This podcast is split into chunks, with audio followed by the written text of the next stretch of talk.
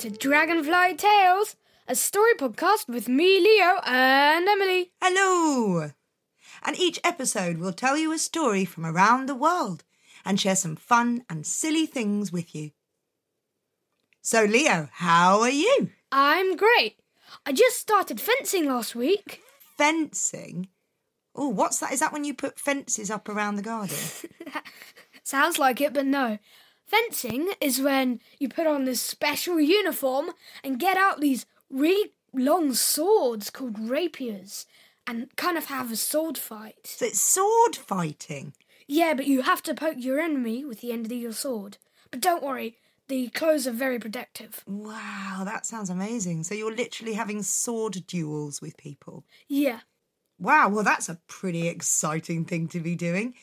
And we've got a very exciting episode for you all this week, haven't we, Leo? Oh, yes. We have the return of our guest tellers. Whoop. So we have two amazing stories coming. Hang on. Aren't you forgetting something? What? Well, we need to talk about the last story The Three Brothers, the greatest gift. Oh, yes. Yeah, we put a poll in the Facebook group, and lots of our listeners made their decisions. So, last episode, we talked about which of the three brothers had the greatest gift. So, what, did, what was the oldest brother's gift? Well, I think he had a telescope. That's right, the telescope. And the middle brother? He had a flying carpet. Magic flying carpet. And the youngest brother? A lemon. A lemon. So, Leo, out of those three brothers, which one do you think gave the greatest gift? I think actually the youngest brother gave the best gift. The lemon. Why do you think that? Yeah, because don't you remember?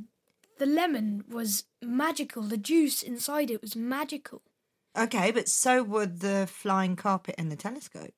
Yes, the telescope did see the princess and the carpet did fly them to the princess, but the lemon, when he put the juice in her mouth, he sacrificed his magic gift for her when the other brothers could just keep them and promise her fortune with them, but the youngest brother sacrificed it for her, so therefore he has the most important gift. You mean, of course, when he used it on the princess, it was all gone, it was all used up. Yeah. I see. So he gave the greatest sacrifice. Oh, that's really lovely, Leo. I like that. And do you know, nearly everyone in the Facebook group picked the youngest brother too. I think maybe they thought the same as you. That's cool. Well, speaking of listeners, we have some shout outs for you. Oh my goodness, yes, we have got loads of shout outs. Who have we got this week, Leo? Well, firstly, here's a shout out to Evie, who is seven, and her little sister Wendy in Bristol. Hi, folks. Hi, folks. Thanks, Thanks for, for listening. listening. Who have we got next, Leo? Here's a shout out for Leo, Cool who's five, and Luna, who's three in Denmark. In Denmark. Wow. Hi, folks. Hi, folks. Thanks for Thanks listening. for listening. Next, here come our USA listeners. We have a shout out for Ella, who is seven, and Violet, who is five in New Jersey. Hi, Hi, folks. Ella. Hi, Thanks for Violet. listening. Thanks for listening. And a shout out to our super fan, Vida, in Minneapolis. Oh, yeah. Hi, Vida. Hi, Vida. Thanks, for, listening. Next, we have Cascadia, who is seven in Oregon. Hi, Cascadia. Hi, Cascadia. Thanks for listening. And finally, here's a shout out to Fiona, who is seven, and she has moved to San Jose. Hi, Fiona. Hi, Fiona. Thanks, for, listening. Oh, brilliant. And I've noticed we've got some new names there, new listeners. Oh, how cool. Woo. Amazing. And remember, if you would like a shout out, you can let us know in our Facebook group, Dragonfly Tales, or you can email us, talesfromthedragonfly at gmail.com. And we'll put all of these details in the show notes. So, Emily, what's our first story today? Well, Leo, our first story is by our guest teller, the lovely Maria Credali. Cool. Maria loves taking traditional tales and making them her own, breathing life into characters and taking her listeners on journeys of magic and myth. Ooh. Her favourite stories are those that leave you feeling that all is well in the world. Ah, that sounds lovely. So, would you like to hear Maria's story, Leo? You betcha. So, here is Maria Cordali with The Cracked Pot.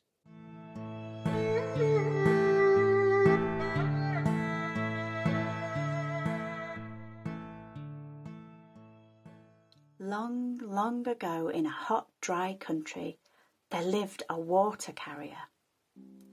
He worked in a house high up on the side of a valley, and it was his job each day to pick up two heavy clay pots and to balance them on either end of a pole which he carried across his shoulders, and to walk down the long, winding, dusty path to the river at the bottom of the valley. And it was a lovely place to sit and while away a few minutes.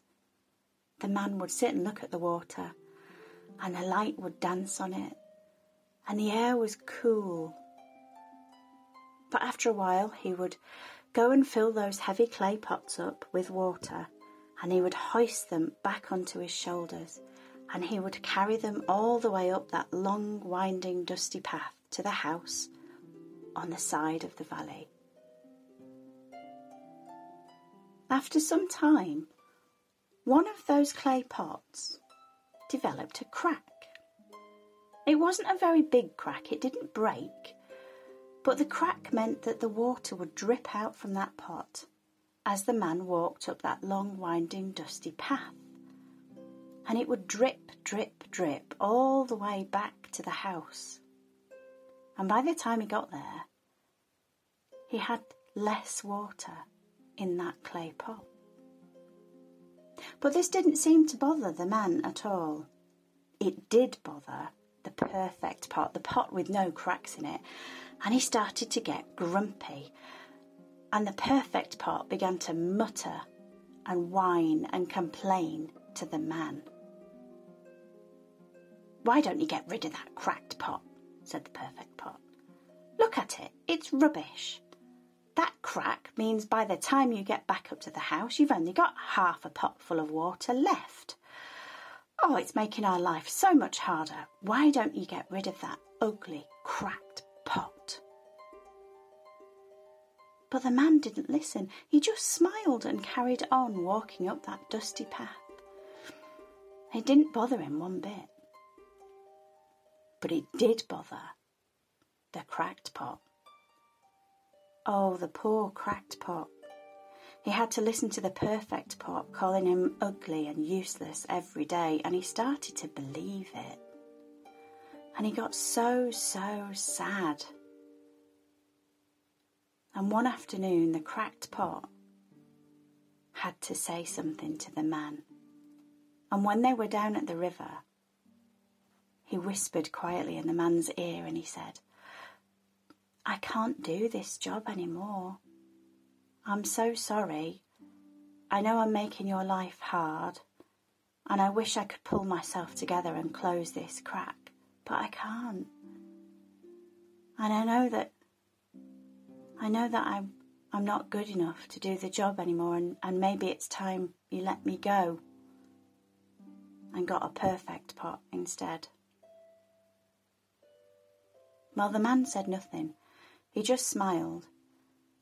And he picked up the pots full of water once more and he walked back up that long and winding dusty path to the house on the side of the hill. And as he walked, he spoke to the perfect pot and he said to it, Look down and tell me what you see. And the perfect pot looked down. Nothing, said the perfect pot. There is nothing on my side of the path except dry, dusty earth and maybe a few stones. Why? Why are you asking? And the man smiled, and he said very gently to the cracked pot, Look down and tell me what you see. And the cracked pot looked down as it drip, drip, dripped the water. And there the cracked pot could see butterflies and bees, all dancing amongst the wildflowers that grew all the way up his side of the path, right back to the house on the side of the valley.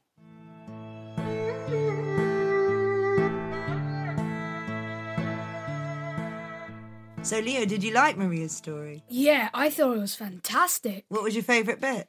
Well, I really love Maria's relaxing way of telling, Oh, yes, it's lovely, isn't it? and the important message as well. Even though the pot was cracked, it made all those beautiful flowers grow. I know, so cool. So, Emily, what's your story today? Well, my story is also an old folk tale with a very important message, As well? especially for our times when something is broken, like Maria's pot, or old and worn. People tend to just throw it away in the bin and buy something new. That's true. There's a lot of waste and rubbish in the world. There's too much. It's piling up and up and up. And this story is lovely because it makes us think how we could do things differently. And this story is lovely because, like Maria's, it makes us think how we can do things differently. It's about a tailor. Ooh, what's a tailor? Well, a tailor is someone who makes clothes. Now, you get clothes made in factories. You get hundreds and hundreds of pairs of trousers all made very quickly. But in the olden days, they weren't made by machine, they were made by hand. By one person. That's right, called a tailor. So, how do you think we should start this story? I think we should start. There was once a tailor and he made clothes. Brilliant.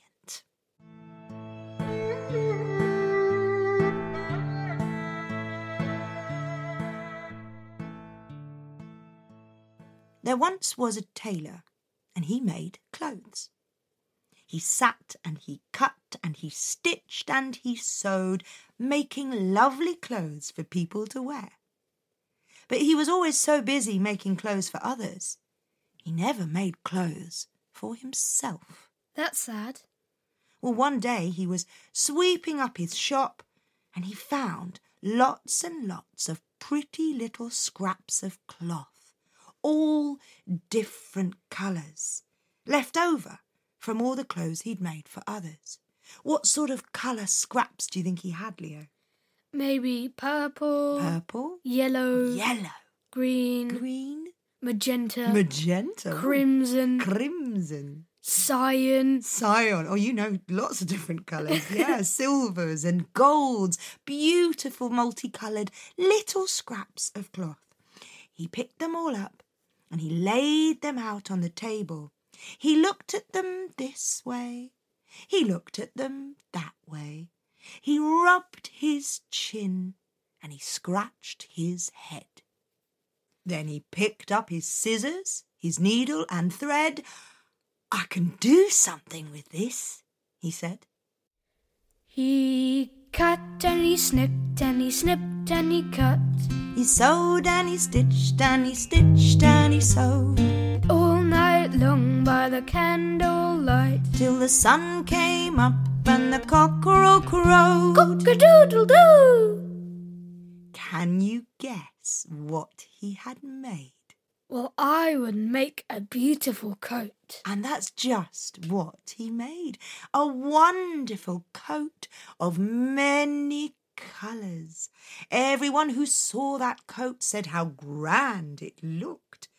The tailor wore it every day. The tailor wore it all about. He wore it and wore it till it was all worn out. How do you think the tailor felt, Leo? He must feel really sad losing his favourite coat. He was. He, he laid the tattered coat out on the table. He looked at it. This way, He looked at it. that way, He rubbed his chin, and scratched his. head, Then he picked up his scissors, his needle, and thread, I can do something with this. he said. He cut and he snipped and he snipped and he cut. He sewed and he stitched and he stitched and he sewed All night long by the candlelight. till the sun came up and the cockerel crowed. Cock-a-doodle doo! Can you guess what he made this time? Well, he's got too little for a coat, but maybe he can make a jacket. A jacket, a beautiful patchwork jacket of many colours. Everyone who saw his jacket agreed how fine it looked. The tailor wore it every day. The tailor wore it all about. He wore it and he wore, Wore it, it till. It was all worn out. Exactly. And how do you think the tailor felt about that? He was really sad, probably. He laid that old jacket out on the table. He looked at it. This way, He looked at it. that way, He rubbed his chin, and scratched his. head, Then he picked up his scissors. his needle and thread, I can do something with this. he said. He cut and he snipped and he snipped and he cut. He sewed and he stitched and he stitched and he sewed All night long by the candlelight. till the sun came up and the cockerel crowed. Cock-a-doodle doo! Can you guess what he made this time, Leo? Maybe a hat. A hat! Fancy that! A multicoloured hat. And everyone who saw this new hat agreed how excellent it looked on his head. The tailor wore it every day. The tailor wore it all about. He wore it and wore it. Till it was all worn out. And how did he feel about that? Probably really sad. Yeah, he took his hat off and he put it on the table. He looked at it. This way, He looked at it. that way, He rubbed his. chin, He scratched his. head, Then he picked up his scissors. his needle and thread. I can do something with this. He said. He cut and he snipped and he snipped and he cut. He sewed and he stitched and he stitched and he sewed All night long by the candlelight. till the sun came up and the cockerel crowed. Cock-a-doodle doo! Can you guess what he made this time, Leo? Well, he's really running out of material, but maybe he can make a tie. A tie? Oh me, oh my. It was a snazzy tie. Everyone who saw that tie agreed how fine it looked on him. So the tailor wore it every day. The tailor wore it all about. He wore it and wore it till it was all worn out. And the tailor, well, he was really sad about that. He took off the tie and, and put it on the table. He looked at it. This way, He looked at it. that way, He rubbed his chin, and scratched his. head, Then he picked up his scissors. his needle and thread. Yeah, I can do something with this. he said. He cut and he snipped and he snipped and he cut He sewed and he stitched and he stitched and he sewed all night long by the candlelight. till the sun came up and the cockerel crowed. well, can you guess what he made this time? Well, he has hardly any thread left, but maybe he can make a button. A beautiful little button. nice and neat. Oh, that little button was so sweet. So he wore it everywhere. The tailor wore it all day long. He wore it and wore it till the button was. Gone. And the tailor was really sad about that. The button was gone. Nothing to put on the table. He rubbed his Chin, and scratched his. head, Can I do something with nothing? he said. He thought and thought, no button I've got, no tie, no hat, no jacket or coat. But I have a thing that'll never wear out. I'll share with people all about. And can you guess what the tailor made next. What? He's got nothing. What could he make? Wait a second. He has got something. He's got a story to tell. He's got a story. And so he made a story. This story. And he shared it with everyone he knew. And I've just shared it with you. Wow, I'm going to share it with someone else. That's the way. The end.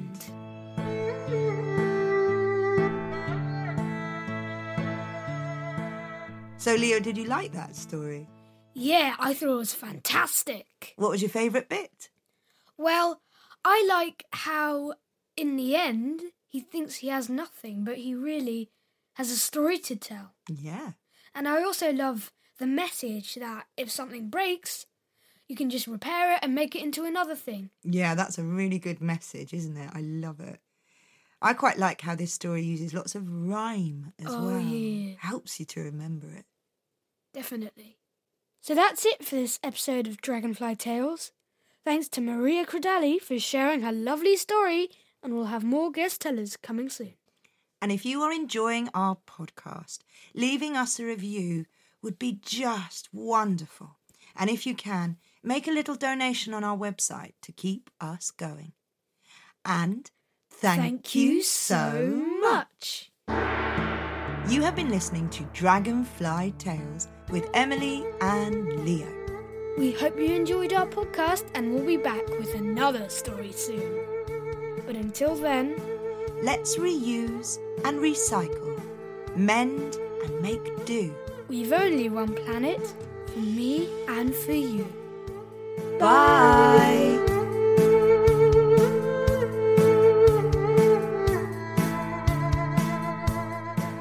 Dragonfly Tales podcast is brought to you by Tales from the Dragonfly. Come and follow our Facebook page, Tales from the Dragonfly. Find us on Instagram at mdragontales and on Twitter at Tales from the DR1.